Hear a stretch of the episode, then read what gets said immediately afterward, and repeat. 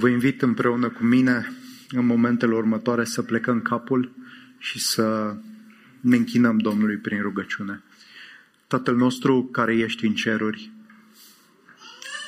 cât de mult te-ai smerit, devenind om, devenind rob, ca să ne răscumperi din moarte și din păcat. Cel mai mult ne dorim ca în dimineața aceasta ochii să ne fie ațintiți înspre Tine. Vrem să Te cunoaștem pe Tine mai mult. Te rugăm să ni Te descoperi într-un mod personal prin cuvântul Tău și să ne vorbești. În numele Domnului nostru Isus Hristos te rugăm toate acestea. Amin. În dimineața aceasta de sărbătoare vă salut și eu și ne bucurăm tare mult să putem fi împreună, să lăudăm pe Domnul, pe acest rege sfânt, rege unic, rege suprem care s-a coborât și a venit în mijlocul nostru și este unul dintre noi, unul care ne-a răscumpărat în mod de plin și e o mare bucurie să putem să celebrăm venirea Domnului. Este un, un Crăciun atipic, o sărbătoare atipică. N-am mai fost cum mergem de obicei la uh, colindat. Uh, nu avem parte de multe elemente pe care uh, sărbătoarea în general ni le oferă. Dar să știți că au fost multe alte sărbători de Crăciun sau uh, ale întrupării Domnului în, în mod atipic, în mod neobișnuit. Nu totdeauna istoria a curs în felul în care ne așteptăm noi să curgă, dar cel mai atipic eveniment este tocmai ce s-a întâmplat în ziua când Hristos sau noaptea în care Hristos a venit. Și uh, Asta vrem să vedem în, în dimineața asta, privind în Cuvântul lui Dumnezeu. Uh, ceea ce s-a întâmplat prin venirea lui Hristos este cu totul atipic, cu totul neobișnuit, cu totul uimitor, dar fundamental pentru credința noastră și noi credem că este istoric, este palpabil, este real și pe asta se bazează credința noastră. Și uh, aș vrea să citesc câteva versete din Matei, capitolul 1, voi începe citirea de la versetul 18 până la versetul 25. Duminica trecută ne-am uitat la genealogia lui Isus, la spița neamului său care uh, a mers până înapoi la regele David și mai apoi la Avram și planul mai mare al lui Dumnezeu pe care l-a avut în aducerea fiului. Dar iată ce spune Matei cu privire la nașterea lui. Iar nașterea lui Isus Hristos a fost astfel – Maria, mama lui, era logodită cu Iosif. Dar înainte ca ei să locuiască împreună, ea a rămas însărcinată de la Duhul Sfânt. Însă Iosif, soțul ei, era un om drept și nu voia să o facă de rușine înaintea lumii. De aceea a vrut să o părăsească pe ascuns. Dar în timp ce se gândea el la aceste lucruri, iată că un înger al Domnului i s-a arătat în vis și i-a zis, Iosif, fiul lui David, nu te teme să o iei la tine pe Maria, soția ta, că ce a luat naștere în ea este de la Duhul Sfânt. Ea va naște un fiu căruia îi vei pune numele Isus, pentru că el îi va mântui, își va mântui poporul de păcatele lui. Toate acestea s-au întâmplat ca să se împlinească ceea ce a spus Domnul prin profetul care zice, iată, fecioara va rămâne însărcinată, va naște un fiu și îi vor pune numele Emanuel, care tradus înseamnă Dumnezeu este cu noi.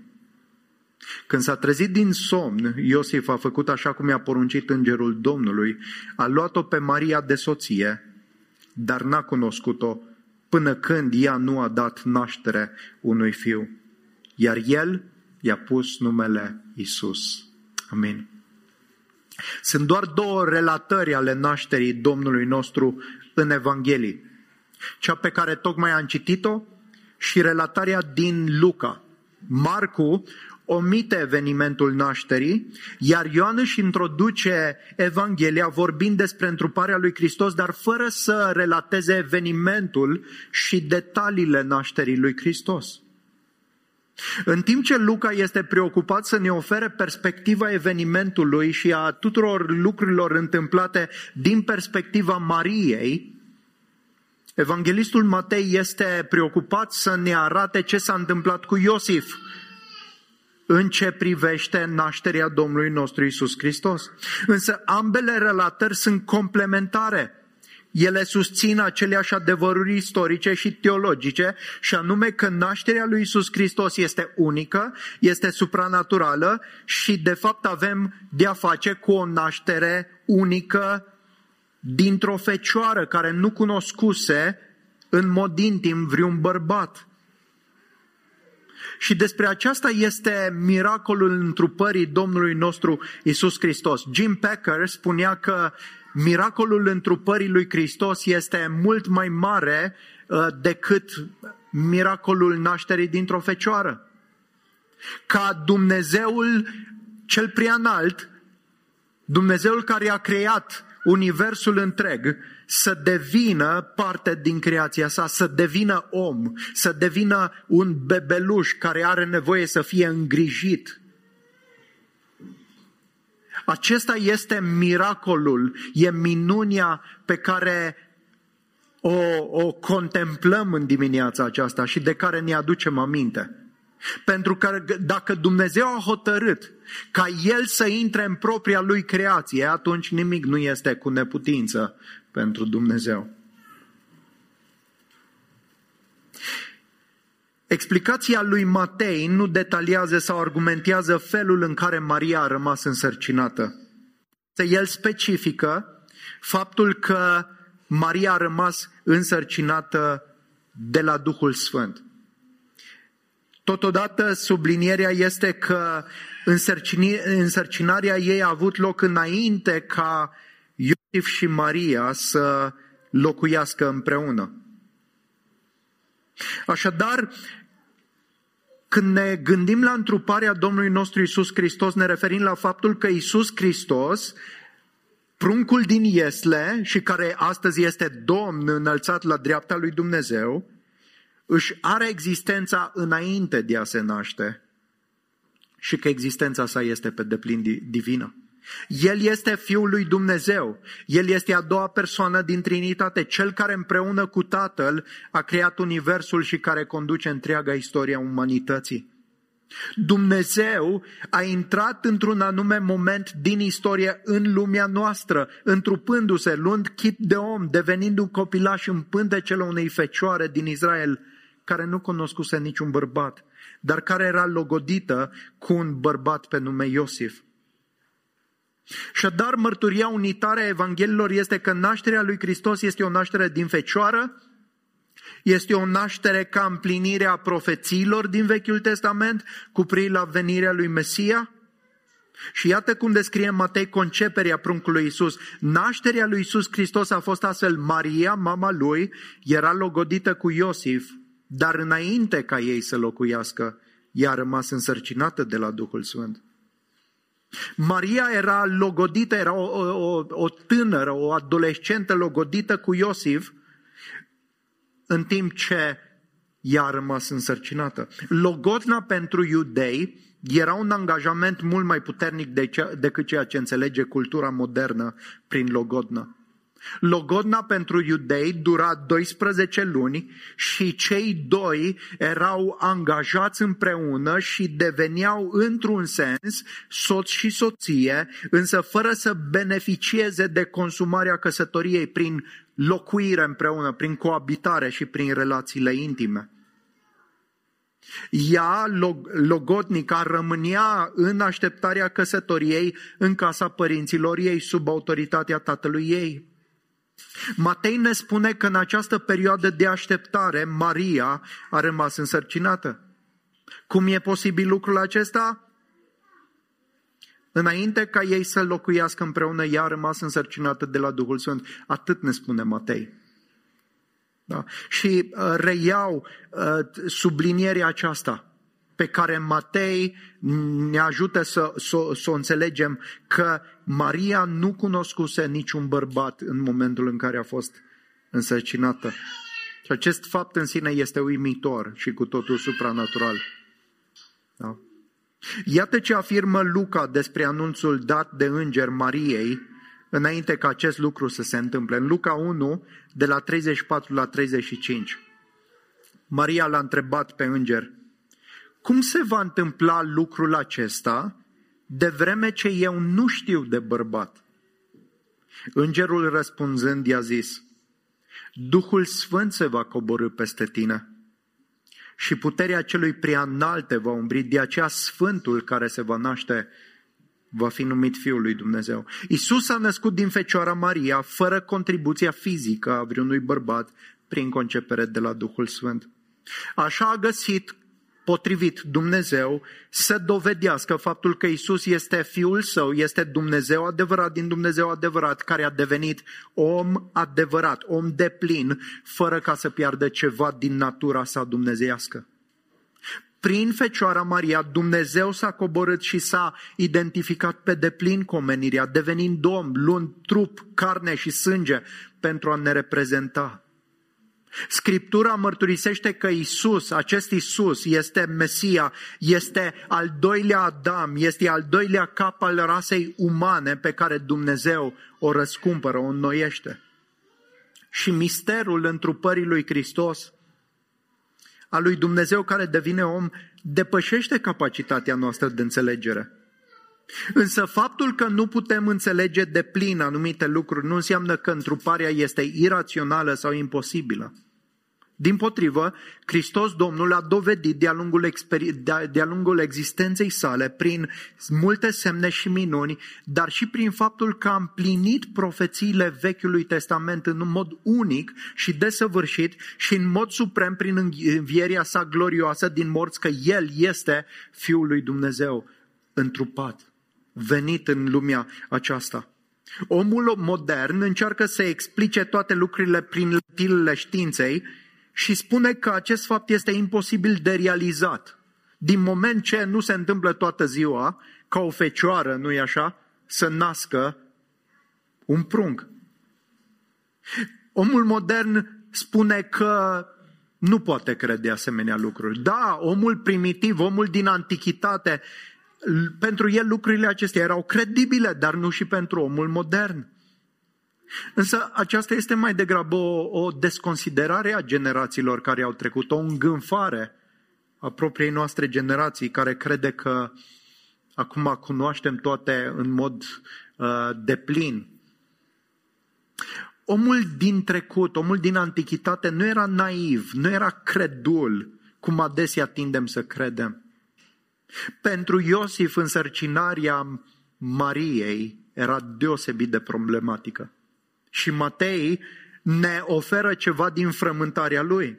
Ne împărtășește gândurile și uh, frământările pe care le, le purta în el. Observați versetul 19, însă Iosif, soțul ei, era un om drept și nu voia să o facă de rușine înaintea lumii, de aceea a vrut să o părăsească pe ascuns.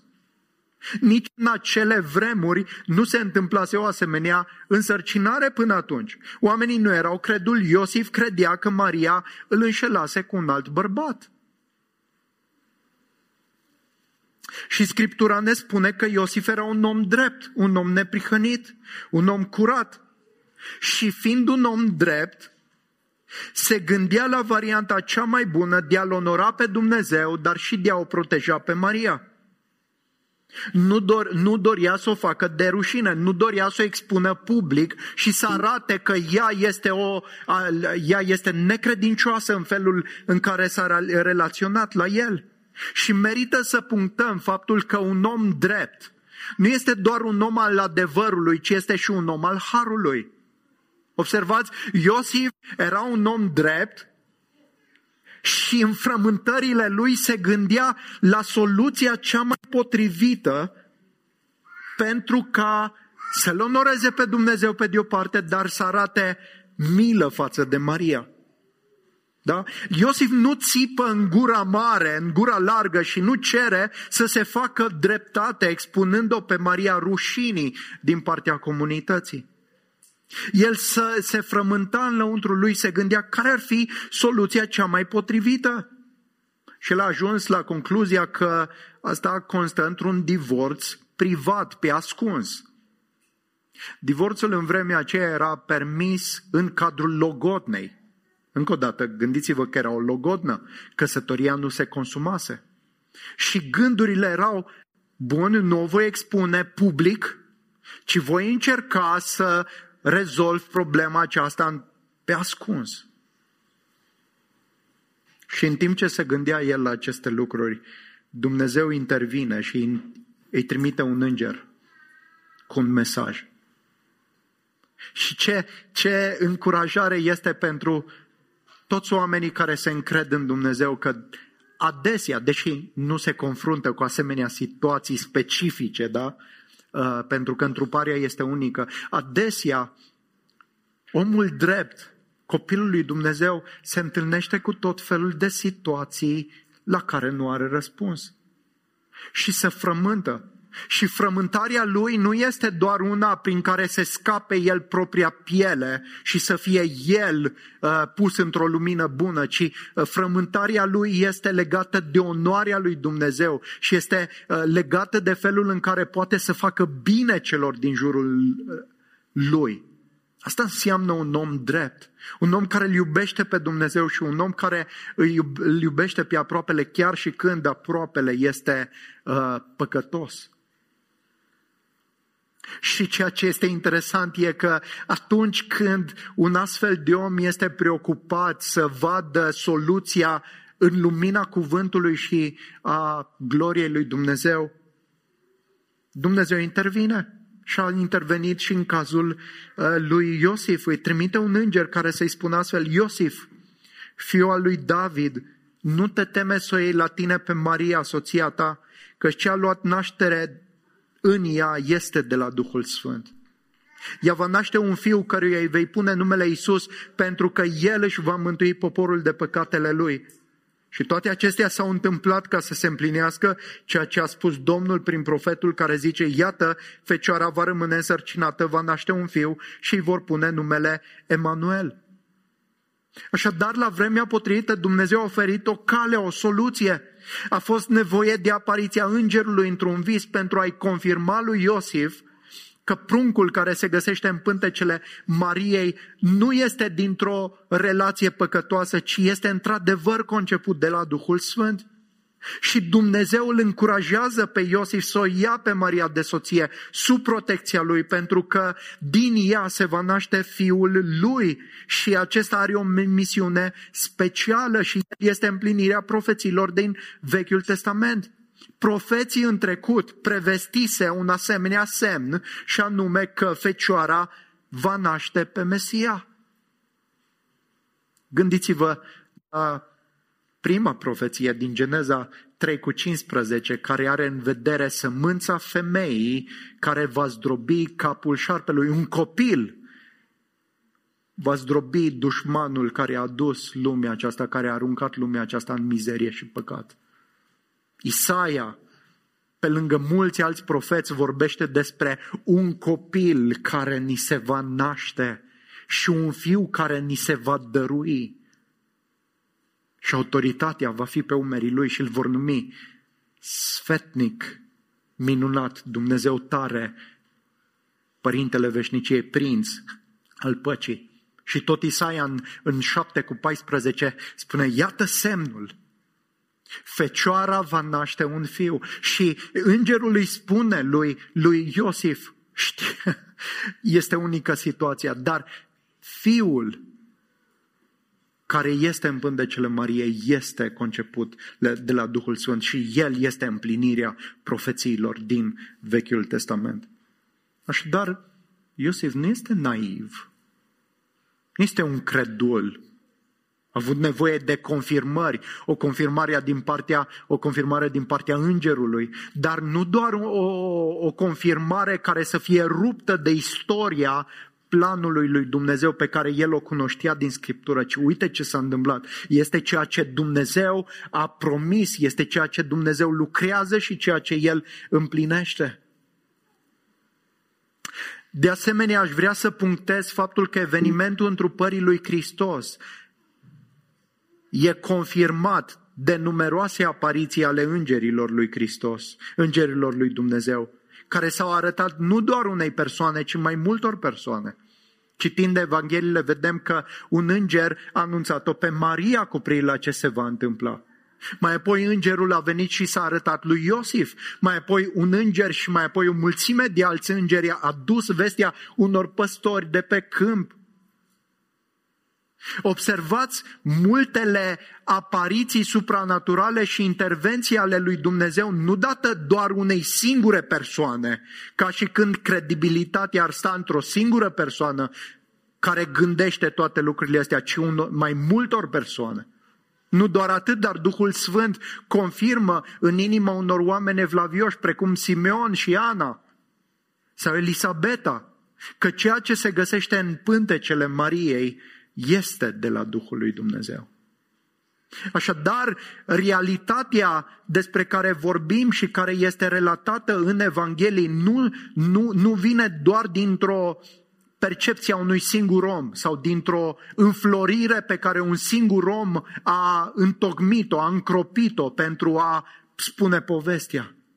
Ci Dumnezeu a adus mulți martori care să arate realitatea și să confirme faptul că evenimentul este supranatural.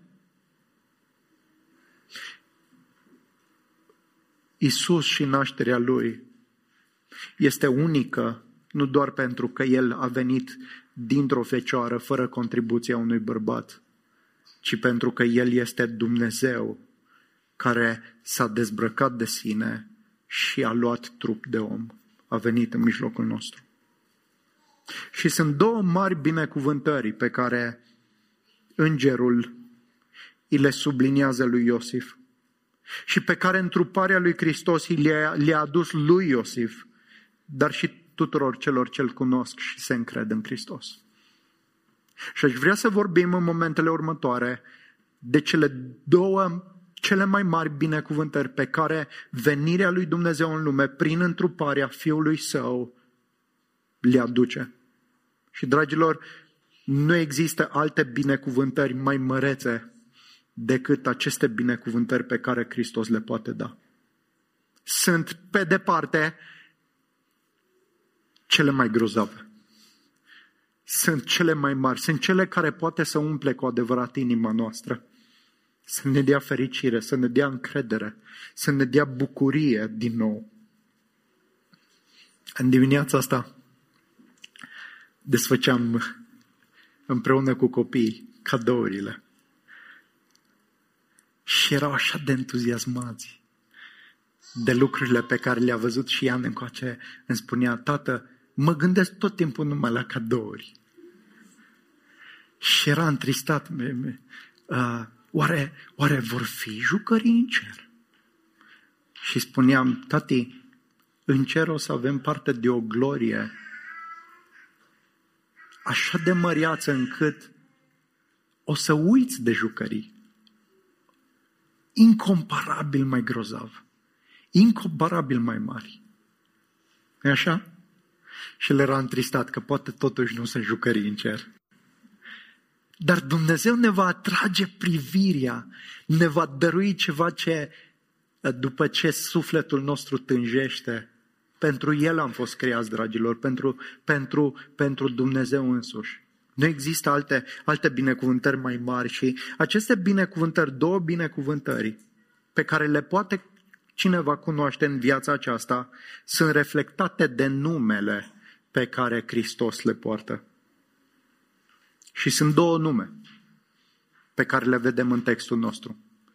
Ea va naște un fiu și îi vei pune numele Isus, pentru că El va mântui pe poporul său de păcatele sale și aceasta este ceea ce profetul a zis, iată fecioara va rămâne însărcinată, va naște un fiu și vor pune numele Emanuel, adică Dumnezeu este cu noi. Primul, prima mare binecuvântare pe care întruparea lui Hristos ne-o aduce și ți-o poate aduce. Are de-a face cu misiunea lui. Are de-a face cu iertarea de păcate, cu mântuirea de păcate. Și dați-mi voie să explic, pentru că suntem obișnuiți cu limbajul și s-ar putea să nu ni se pară o binecuvântare mare. Atât ce spusese îngerul lui Iosif, ea va naște un fiu căruia îi vei pune numele Isus pentru că el își va mântui poporul de păcatele lui. Numele Isus este transliterarea grecească a numelui Iosua, care înseamnă Dumnezeu salviază sau Dumnezeu mântuiește. Sunt patru persoane în Vechiul Testament cu numele de Iosua. Două sunt marginale, necunoscute, dar două sunt proeminente și poartă acest nume. Iosua, fiul lui Nun, cel care îl conduce pe Israel în cucerirea țării promise, în cucerirea țării Canaan, și un mare preot de la întoarcerea din exil pe nume Iosua, contemporan cu Zorobabil, Zorobabel, era un mare preot despre care Dumnezeu promitea în profeți că, că prin mijlocirea lui el va ierta păcatele poporului Israel, va realiza ispășirea de păcate. Iudeii așteptau și ei izbăvirea, mântuirea pe care Mesia o va aduce. Și ei, după cum știm, așteptau o izbăvire uh, de ordin politic, care la rândul ei va aduce prosperitate economică, siguranță și pace. Ce își dorește o națiune subjugată de un alt imperiu mai mult decât eliberare? Decât să nu mai trebuiască să fii condus și subjugat și opresat și să plătești taxe în țara ta. Ei se gândeau că Mesia vine pentru a-și elibera, pentru a-și mântui. Atenție, ideea de mântuire este de eliberare, de scăpare. Să scăpăm de dominația aceasta. Vom avea prosperitate economică, vom avea siguranță, vom avea pace atunci când va veni Mesia. Și la fel, dragilor, sunt și azi oamenii. Au aceleași așteptări de la Mesia.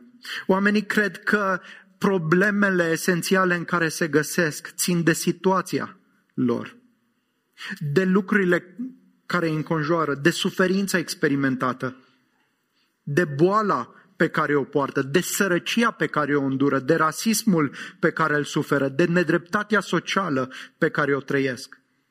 Însă Evanghelia ne spune că avem o problemă mult mai profundă decât atât, că toate lucrurile menționate înainte sunt doar niște simptome și că există ceva mult mai adânc, că există o rădăcină, o inimă a problemei. Cea mai mare dilemă a omului este problema păcatului. Problema că relația cu Dumnezeu, Creatorul lui, este frântă și că acesta se găsește sub vinovăția și blestemul lui Dumnezeu din pricina păcatului. Și că suferința și nedreptatea și situațiile dificile și blestemul, toate acestea sunt rezultatul acestui păcat. Și oamenii nu tind să vadă problema esențială. Sunt cu totul orbiți, noi suntem cu totul orbiți față de problema spirituală care cauzează toate problemele. Gândiți-vă puțin la acest fapt. Mulți nu văd și noi nu vedem adesea. Observați care sunt problemele și soluțiile care le identifică și le oferă oamenii în media, în cercurile politice, în cercurile sociale, în cercurile economice. Care e problema cu lumea noastră? Ce este stricat la ea? Și care sunt soluțiile? Și nu o să auziți că problema este, se găsește în, în păcatul nostru pe care îl purtăm înăuntru nostru. Nu veți auzi lucrul acesta. Însă chiar și creștinii sunt afectați de orbirea aceasta a păcatului și nu recunosc problema adevărată. Noi, adesea, nu recunoaștem problema adevărată. Mulți predicatori folosesc Evanghelia ca o soluție de îmbunătățire a condiției sociale sau economice în care se găsesc oamenii. Primește-L pe Isus și îți va fi bine. Primește-L pe Isus și vei scăpa de sărăcie, îți va vindeca bolile, îți va face cu tare, îți va rezolva viața. Primește-L pe Isus și uite, uite ce se va întâmpla. Pe cum să nu-L primesc pe Isus? Că îmi doresc toate lucrurile acestea. Cine nu și-ar dori? Să fii sănătos, să fii prosper, să nu mai fii marginalizat, să fii apreciat și respectat. Dumnezeu dorește toate aceste lucruri pentru tine. Ia-L pe Iisus pentru că El e mijlocul prin care toate aceste lucruri vin. Și ratăm complet Evanghelia pentru că nu vedem că Dumnezeu dorește cel mai mult să fim iertați și izbăviți de propriul nostru păcat. Să-i lăsăm pe predicator, să ne gândim la noi. Ia câteva secunde să te gândești la problemele pe care le ai, chiar în momentele acestea. Care sunt frământările tale din perioada asta? Chiar vreau să te gândești. Cred că aproape tot timpul suntem în, avem probleme și suntem frământați, da? Care sunt frământările tale? Nu mi le spune cu voce tare acum. Care sunt apăsările? Care sunt durerile? Care sunt lucrurile pe care le porți în, în, în, înăuntru?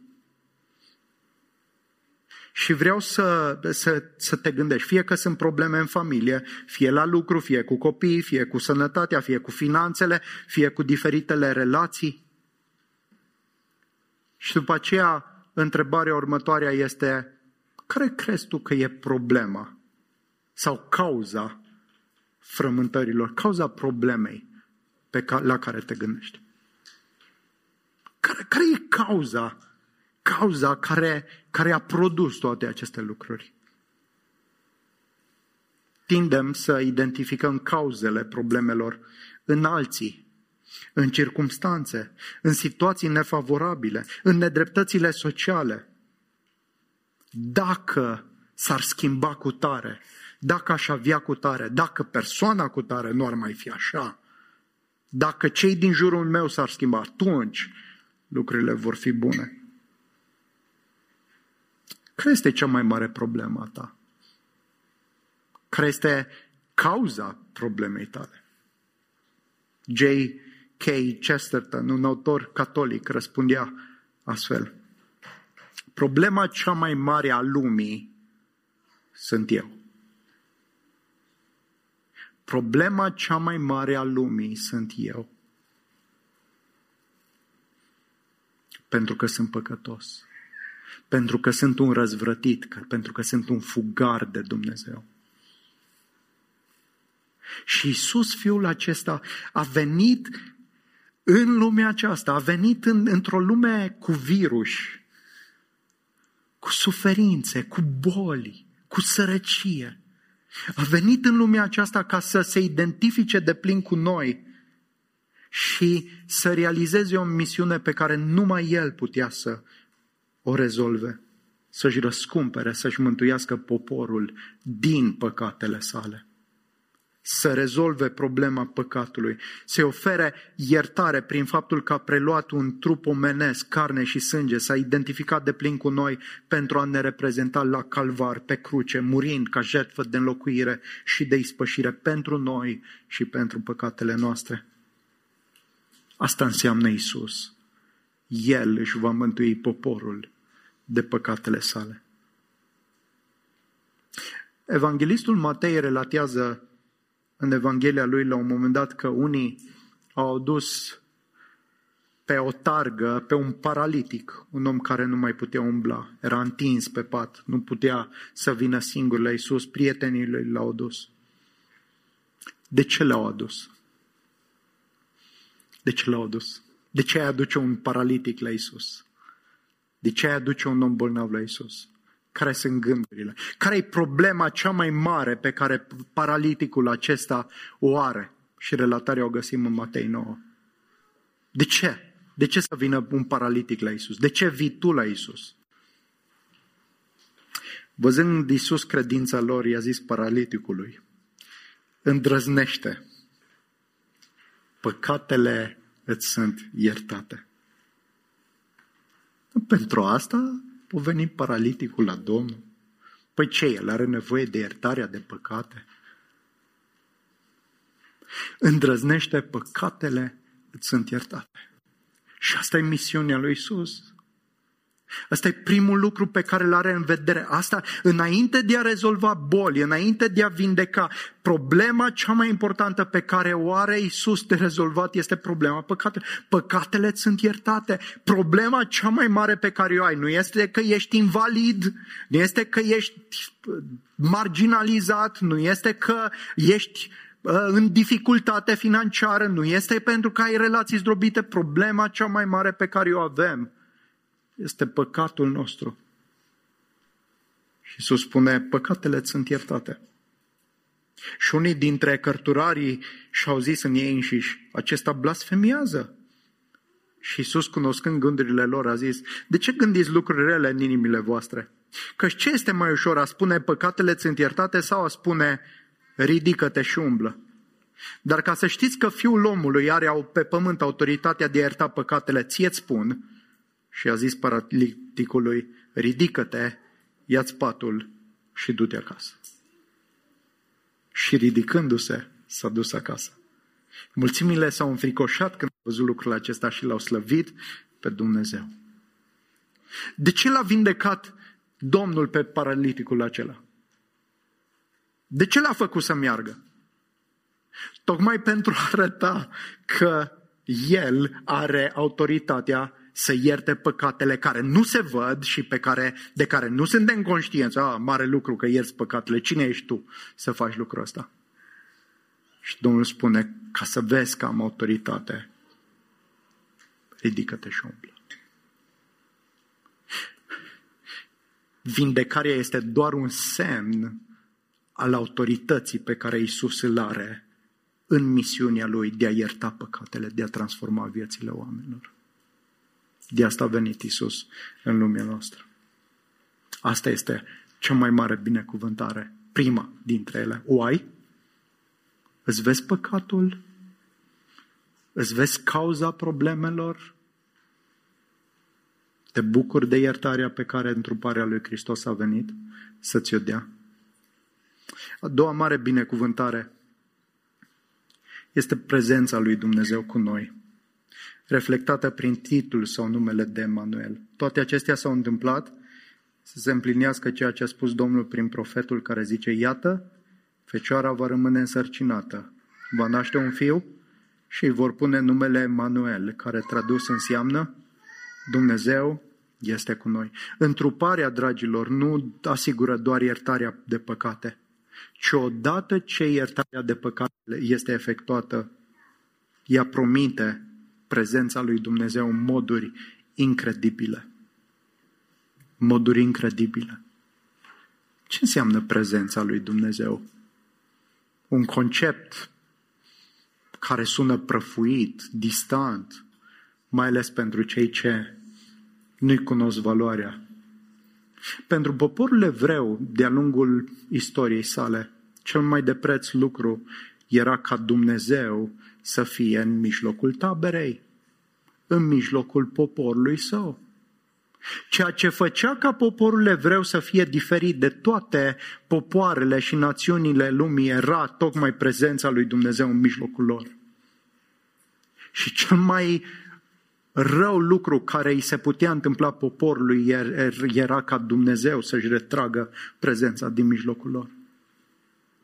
La un moment dat, din cauza faptului că poporul a păcătuit într-una din împrejurări, Domnul îi spune, nu voi mai merge cu voi, dar voi trimite un înger. Și îngerul acesta vă va izbăvi de toate problemele voastre și vă va duce în țara Canaan. Dar eu nu voi merge cu voi. Ofertă bună? Ce ofertă bună, nu? Voi trimite îngerul și va da la o parte toate obstacolele tale și vei obține ceea ce vrei. Vei ajunge în țara promisă, dar eu nu voi fi cu voi. Și poporul a înțeles ce înseamnă asta. Și a spus, Doamne, dacă nu vii Tu cu noi, nu vom merge. Pentru că indiferent de binecuvântările pe care le poți avea în viața aceasta, dacă nu ai parte de prezența lui Dumnezeu în viața ta, e sec, e gol, Pentru că sufletul tău a fost creat pentru Dumnezeu, pentru gloria Lui, pentru prezența Lui, a fost creat pentru părtășia cu El. Ce putea avea care să compenseze prezența lui Dumnezeu? Să poți să zici, n-am nevoie de El. O, oh, dar din nou păcatul ne orbește și facem Dumnezeu din lucruri, din carieră, din familie, din copii, din soț, din soție, din bani, din realizări, din performanțe și zicem dacă am asta, e suficient. Numai asta să nu pierd. David, într-o împrejurare, după ce a păcătuit împotriva lui Dumnezeu și s-a pocăit, nu a zis, Doamne, te rog, nu-mi lua împărăția. Te rog, nu-mi lua privilegiile. Și a zis, Doamne, nu lua de la mine Duhul Tău cel Sfânt. Pentru că dacă am Duhul Tău cel Sfânt, dacă am prezența Ta cu mine de-a lungul vieții, e suficient. S-ar putea să-mi lipsească multe alte lucruri din viața aceasta, dar am promisiunea prezenței Tale. Și asta îmi va fi suficient. Asta este ceea ce venirea lui Hristos ne asigură. Iertarea de păcate și prezența, părtășia cu Dumnezeu de care, pe care creștinii o experimentează și se bucură de ea. Te bucuri de ea?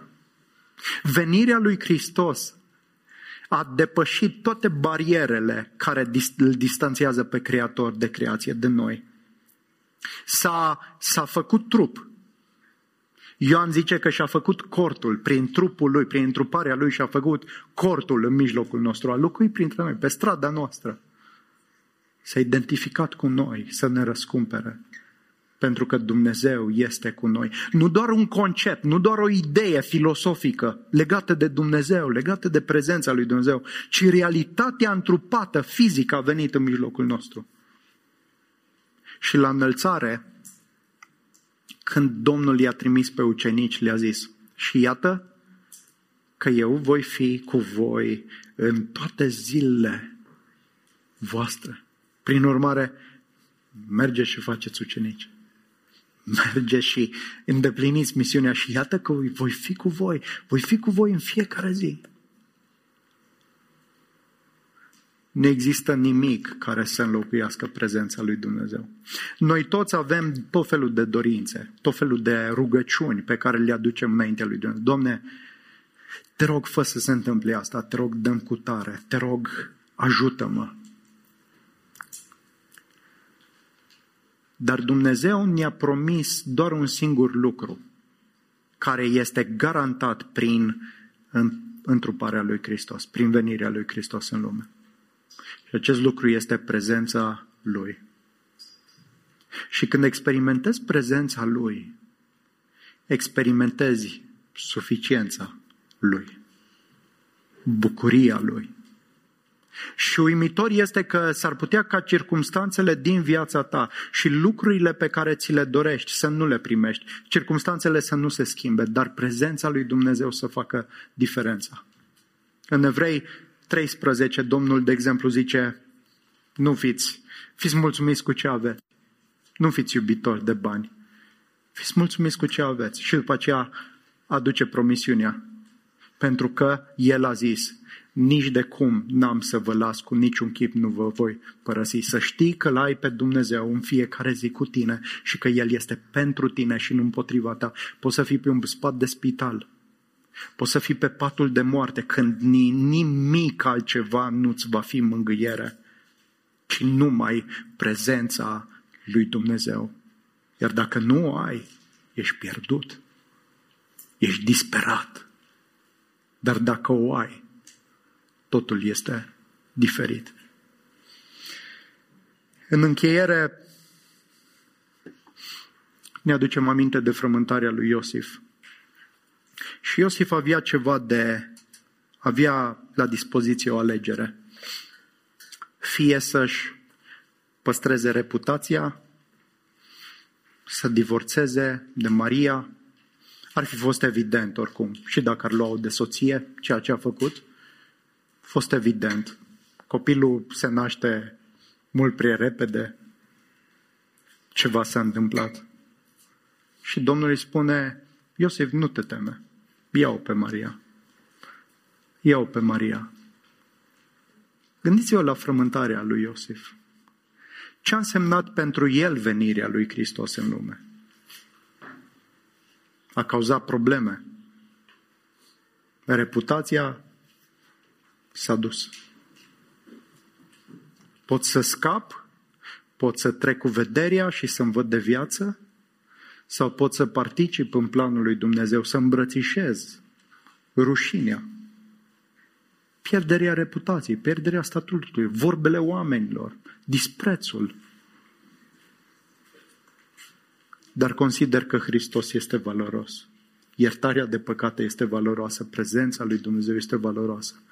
Și dacă ele sunt atât de valoroase pentru mine, pot să pierd, pot să încep să pierd. Și pentru Iosif, relația și primirea lui Hristos în viața lui nu a fost o chestie de duminică,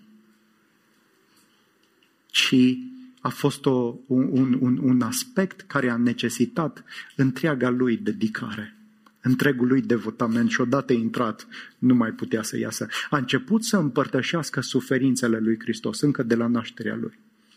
Rușinea și disprețul care au venit asupra lui Hristos au căzut și asupra lui Iosif, pentru că a devenit parte din familia lui. Și aceleași lucruri se întâmplă și astăzi. Vine Hristos, oferă iertare de păcate și oferă prezența lui Dumnezeu. Dar în același timp, și la pachet, vine și dispreț, vine și rușine, vine și bagiocura oamenilor, vine și nemulțumirile celor din jur, în așa fel încât devotamentul tău fie e cu toată inima, fie nu e deloc. Dar cu inima împărțită nu o să funcționeze. O să fii frustrat toată viața și o să îți dai seama că de fapt nu-L cunoști pe Domnul. Ceea ce cuvântul ne cheamă astăzi este să îl primim pe Hristos cu tot ceea ce El ne aduce. Și Domnul a spus, dacă vrea cineva să mă urmeze, să se lepede de sine însuși, să-și ia crucea și să vină după mine. Și asta este chemarea, un angajament total, o îmbrățișare de plină și o urmare consecventă până la finalul vieții. Și asta îmi doresc pentru noi toți.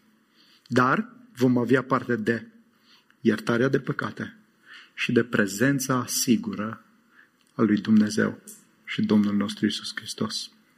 Tatăl nostru, ce minunat este numele Tău. Ce minunată este persoana lui Hristos. Și, Domne, vrem să-L îmbrățișăm și vrem să recunoaștem că adesea față de El am fost cu inima împărțită. Am vrut să luăm binecuvântările, n-am vrut să împărtășim suferințele Lui. Am vrut viața Lui, n-am vrut și moartea Lui. Dar am înțeles astăzi că dacă este să ne bucurăm de El și să-L primim pe El, îl primim cu totul. Și, Tată, am vrea să declarăm și totodată să cerem ție ajutorul. Vrem să ne legăm inima de Hristos, chiar dacă ar fi să pierdem toate lucrurile din lumea aceasta. Chiar dacă ar fi să nu ne mai răspunzi la nicio altă rugăciune decât la faptul că te avem pe tine și că avem veșnicia împreună cu tine, se merită, Doamne, pentru că Hristos e valoros, e glorios ne închinăm înaintea ta, te slăvim, te lăudăm și uh, îți mulțumim din inimă. Amin. thank you